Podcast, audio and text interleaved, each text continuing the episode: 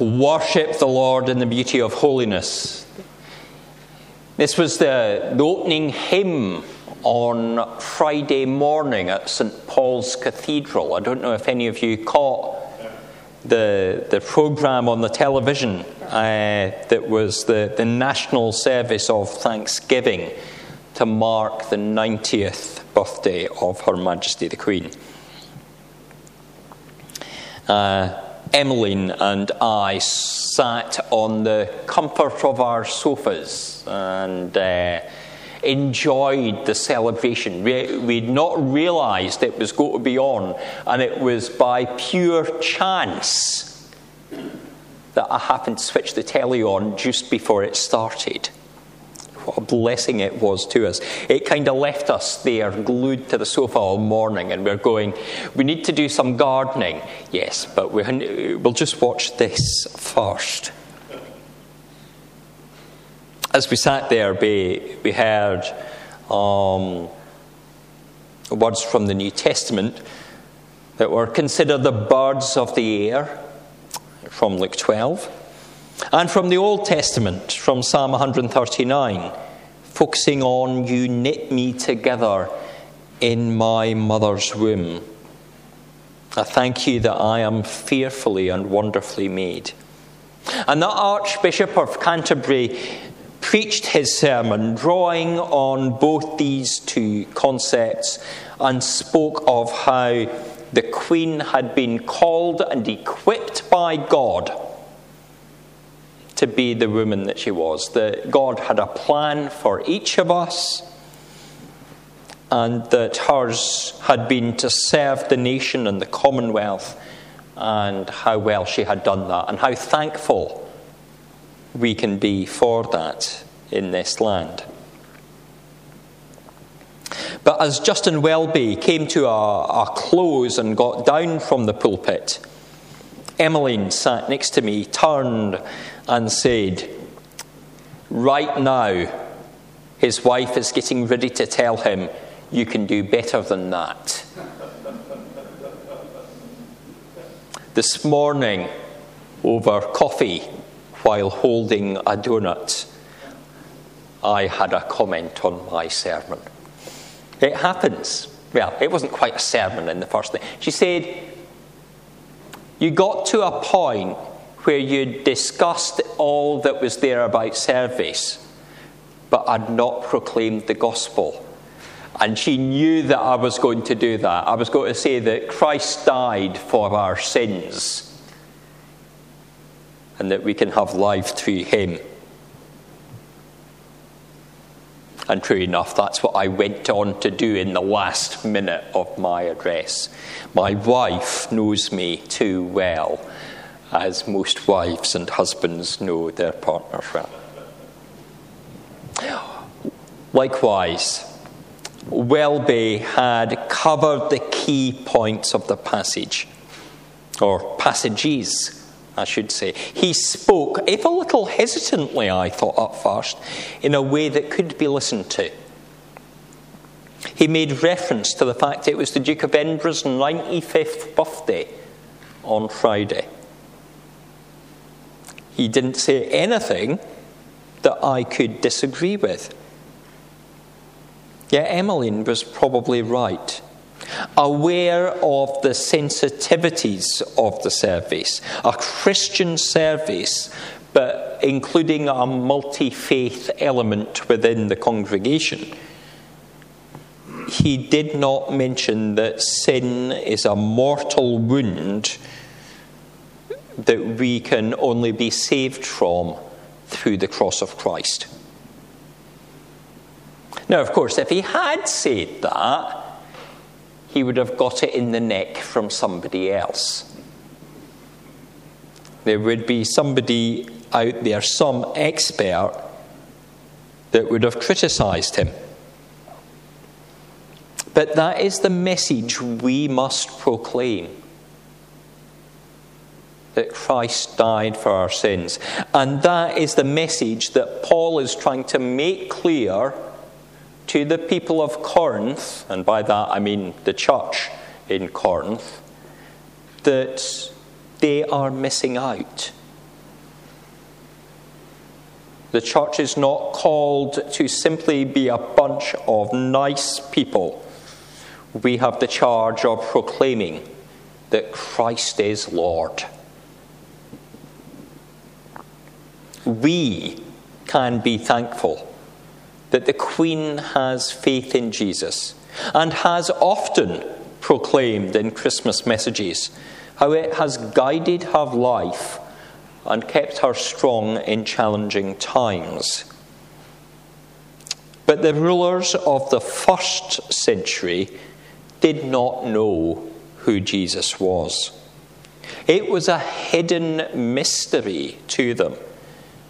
Even Pontius Pilate, who seemed to see something in Jesus and ordered the sign that was nailed to the cross above his head to read, King of the Jews. Even Pilate could not recognize that the carpenter's son from Galilee, who was before him, was the one through whom all creation had come into being, the very Son of God. By the Holy Spirit, the mystery is revealed and the identity becomes known. And so God's wisdom and God's plan comes to us. By the Holy Spirit, we can gain a knowledge that is great. We become wise people. The world may think we are foolish, but we become wise people we gain a knowledge that is greater than the learning of many a university professor, greater than a president or a prince, greater than any professional pundit or philosopher, greater than anyone, and not just those starting with the letter P. this understanding, if it is true to us, must shape our lives and reshape our lives. So that the measure of all we consider is the greatness of God's kingdom rather than the greatness of the earthly realm or the greatness of our own well being. This great wisdom, the fact that God loves us and sent his Son to die for us so that we might have life, is something that can be understood by the youngest of children in a Sunday school. From an early age, we can grab hold of it. However, as we get older, something more of the implications of that gospel might come to us. How much suffering he went through, how much pain he endured, how much we have to be thankful for.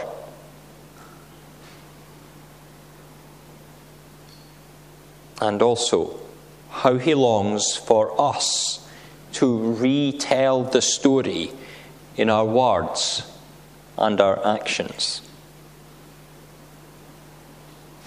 Yet, for many, rather than drawing them even closer, closer to the Heavenly Father's arms, as they start to hear and realize what this message is, what this wisdom is, they start to walk away.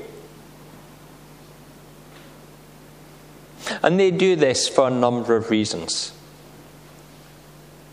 Perhaps it is the sense to them that the sin is too great, that we are unworthy.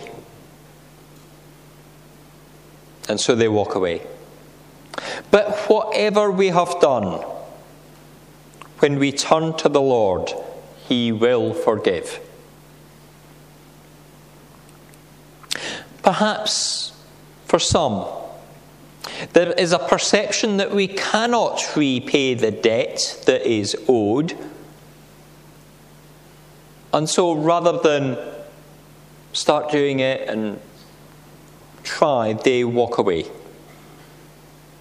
But of course, we never could repay that debt that we are owed. We could never repay the ransom that has been paid in our name. But we weren't intended to. It was a gift, a gift of love.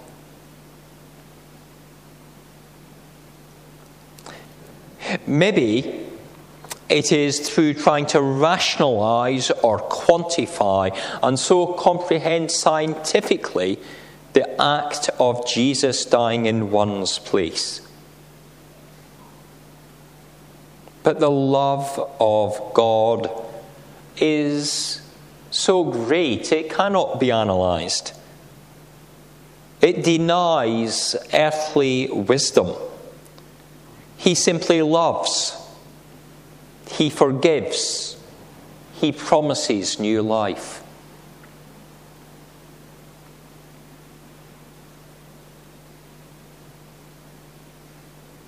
And so many that could know and have great hope in their life, many who could become wise, choose not to.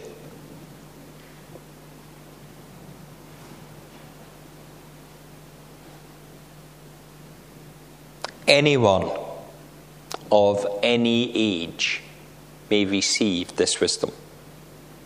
The wisdom that comes from God through receiving the Holy Spirit.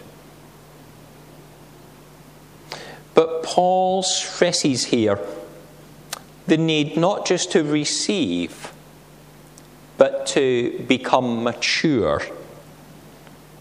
Now, this maturity is not about becoming older. It's not about a passing of time, though it does happen over a period of time. It's not an instant act, but it's about becoming stronger, having a deeper flavour a greater wisdom that equips you to be the person that God has called you to be. Paul has something in his mind about maturing, and this is that we will never reach the fullness of it in our earthly life. And part of the maturing process for the Christian includes the requirement of knowing that you have even further to grow. However long you've been maturing, you can still mature more.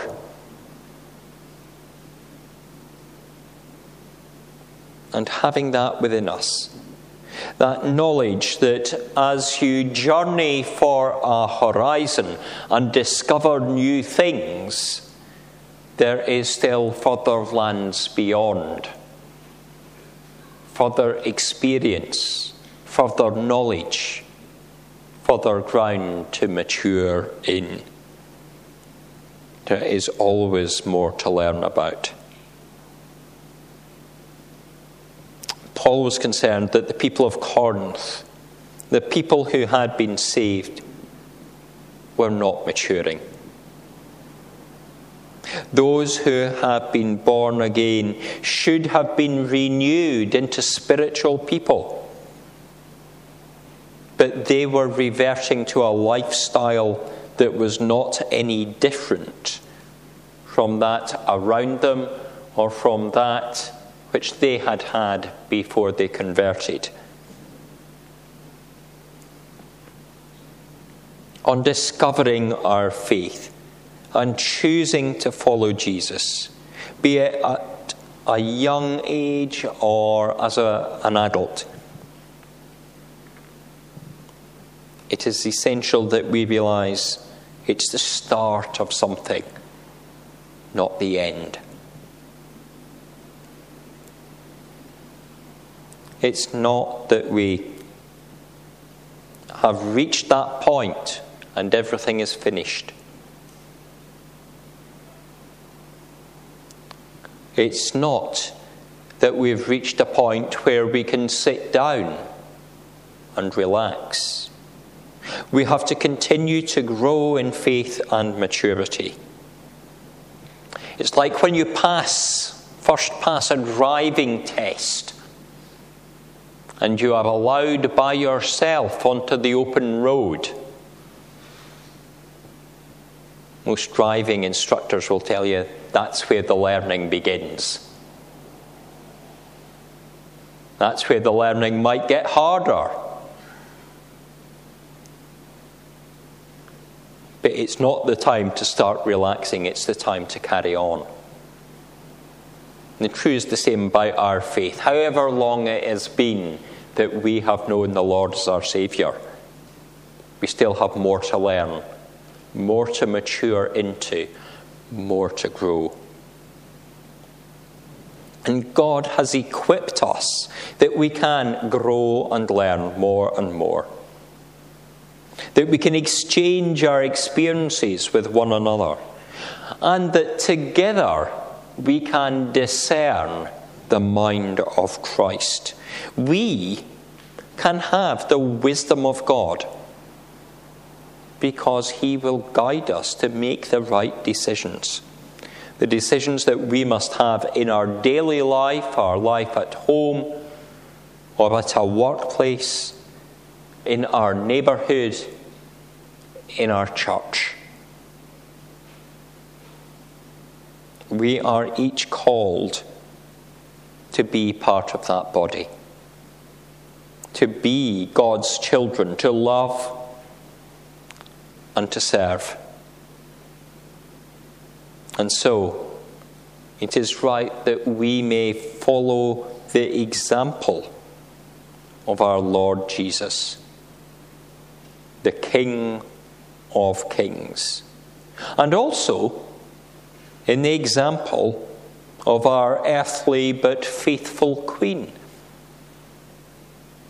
that we might choose to become wise people, growing in a maturity of faith, and not found to be lacking.